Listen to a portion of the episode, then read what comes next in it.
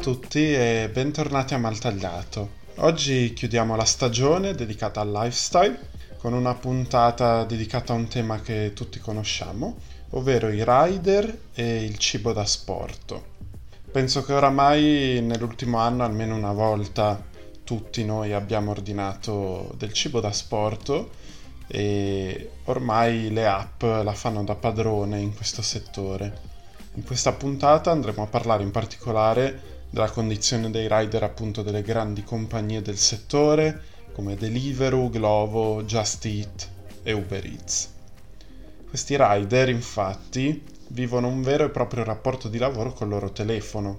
Dall'assunzione alla fine del trattamento è l'app che governa le loro vite attraverso algoritmi e prenotazioni. Raramente ci sono colloqui al telefono quando si vuole cominciare a lavorare in questo business. E insomma, questo può essere sia un grande vantaggio, dando la possibilità a chiunque di poter lavorare, ma anche una grave carenza di garanzie lavorative, considerate inalienabili, come il pagamento di ferie, straordinari, il lavoro 7 giorni su 7, eccetera. Ne parleremo. Ogni rider, essendo lavoratore autonomo, poi, per legge risponde a se stesso e basta. Le app solitamente non applicano nemmeno un periodo di formazione. A 24 ore dalla candidatura si sa se si è un rider o meno, se si è stati assunti. Si riceve il cassone, il porta smartphone e a volte il power banking direttamente a casa, con una cauzione però di 65 euro da pagare in caso di mancato reso a fine trattamento. Le aziende dei rider hanno infatti sfruttato un vero e proprio buco legislativo dovuto all'avanzata sempre più veloce della tecnologia per iniziare dei rapporti di lavoro ai confini della legalità e più inclini invece allo sfruttamento. Non ci è voluto molto però perché la magistratura aprisse un'inchiesta nel 2019 volta ad adeguare le leggi ai tempi che cambiano. L'inchiesta puntava proprio ad esplorare un settore oscuro a livello legislativo. La questione dei subappalti, per esempio, ovvero quando dei rider cedono il proprio account personale ad altre persone, è un fenomeno ampissimo e anche io nella mia limitata esperienza di cliente molto spesso ho trovato rider che non corrispondevano al nome inviato dall'app quando conferma la consegna. L'oscurità regna anche sulle condizioni igienico-sanitarie. Ogni quanto va pulito il cassone su cui vengono portate le vivande? In che modo vengono conservate quelle fredde e quelle calde? Le normative in questo caso ci sono, ma i controlli ancora una volta sono difficilissimi da portare avanti. Un bell'articolo di Business Insider del 2019 che consiglio a tutti di leggere si focalizza in modo particolare sulle società appaltatrici invece, che fanno da tramite tra le app per l'assunzione, o meglio la non assunzione dei fattorini, che così possono essere trattati da dipendenti ma tenuti in partita IVA. In pratica le app, quando hanno bisogno di dei fattorini, richiedono a delle società terze di trovargliele e di fargli un contratto così da poter avere più ampi margini di manovra in termini contrattuali.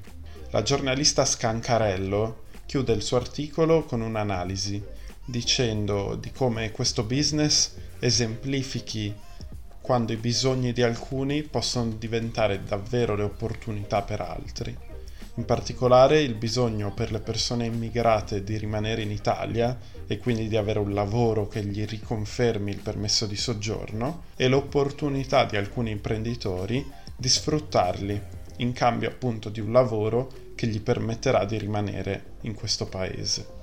Le battaglie per i diritti dei rider hanno anche avuto dei momenti bui e secondo me personalmente hanno raggiunto il loro minimo storico sempre nel 2019 quando un collettivo di rider di Deliveroo aveva deciso di rivelare un elenco dei VIP spilorci che non lasciano mai mance, un gesto che fece molto clamore. In questi termini però si espresse molto bene Fedez, dichiarando che un modello di economia sana non può affidarsi al cliente perché il lavoratore stia bene. Questo modello di stampo americano, infatti, lascio la mancia, altrimenti colui che ha svolto un servizio per me non guadagna abbastanza, è completamente sbagliato. Per fortuna però la situazione si sta discostando un po' dai modelli turbocapitalistici americani. Si stanno formando dei sindacati di riders che cercano di far valere i loro diritti. Ma soprattutto l'inchiesta del 2019 della magistratura si è evoluta in una sentenza giudiziaria nel 2020 che obbliga le compagnie facenti parte di Asso Delivery, un'associazione che rappresenta Just Eat, Uber Eats, Deliveroo, Glovo e Social Foods, quindi più del 90% dei fattorini in Italia, di assumere direttamente, anche se purtroppo sempre in partita IVA, e non subappaltare a società terze, che avevano quindi appunto il potere di assumere gente priva di documenti, con contratti ben sotto i minimi sindacali, eccetera.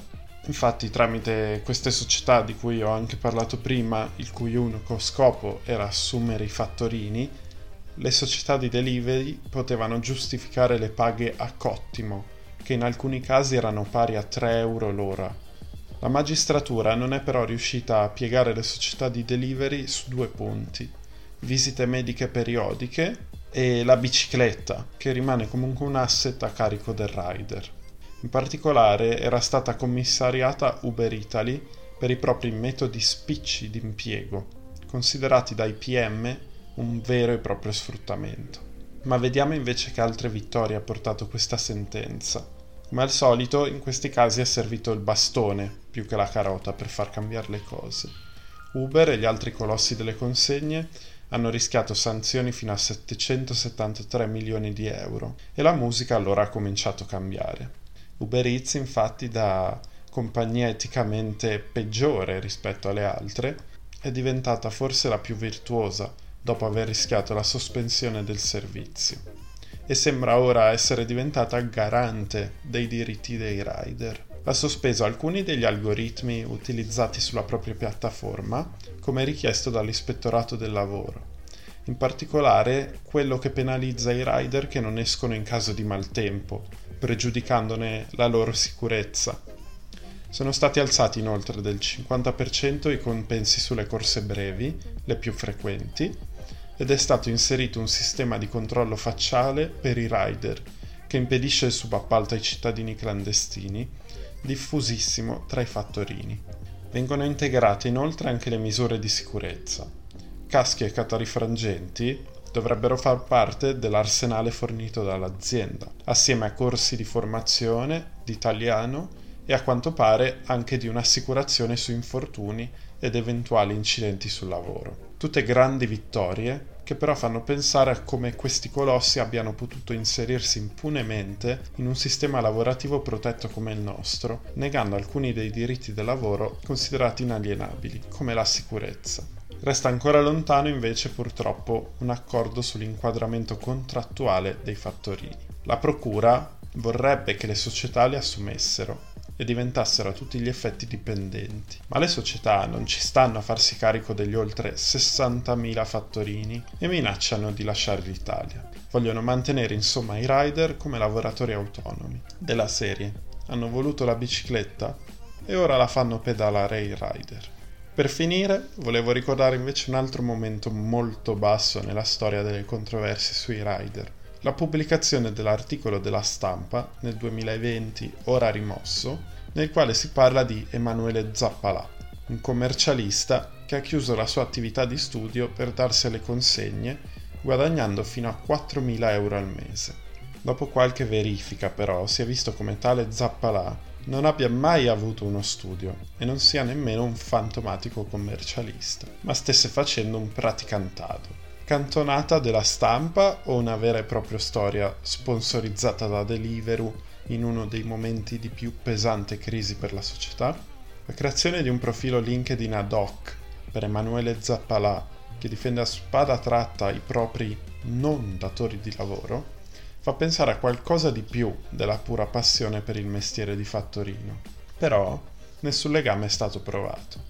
Certo è che la storia dell'eroe che abbandona una posizione sicura anche se parliamoci chiaro, il praticantado è forse una delle condizioni di lavoro peggiori che esistano, e l'abbandoni per un lavoro dubbio come quello di rider, ma dove se ti fai il culo puoi eccellere, è anch'essa una storia di stampo capitalista e americano.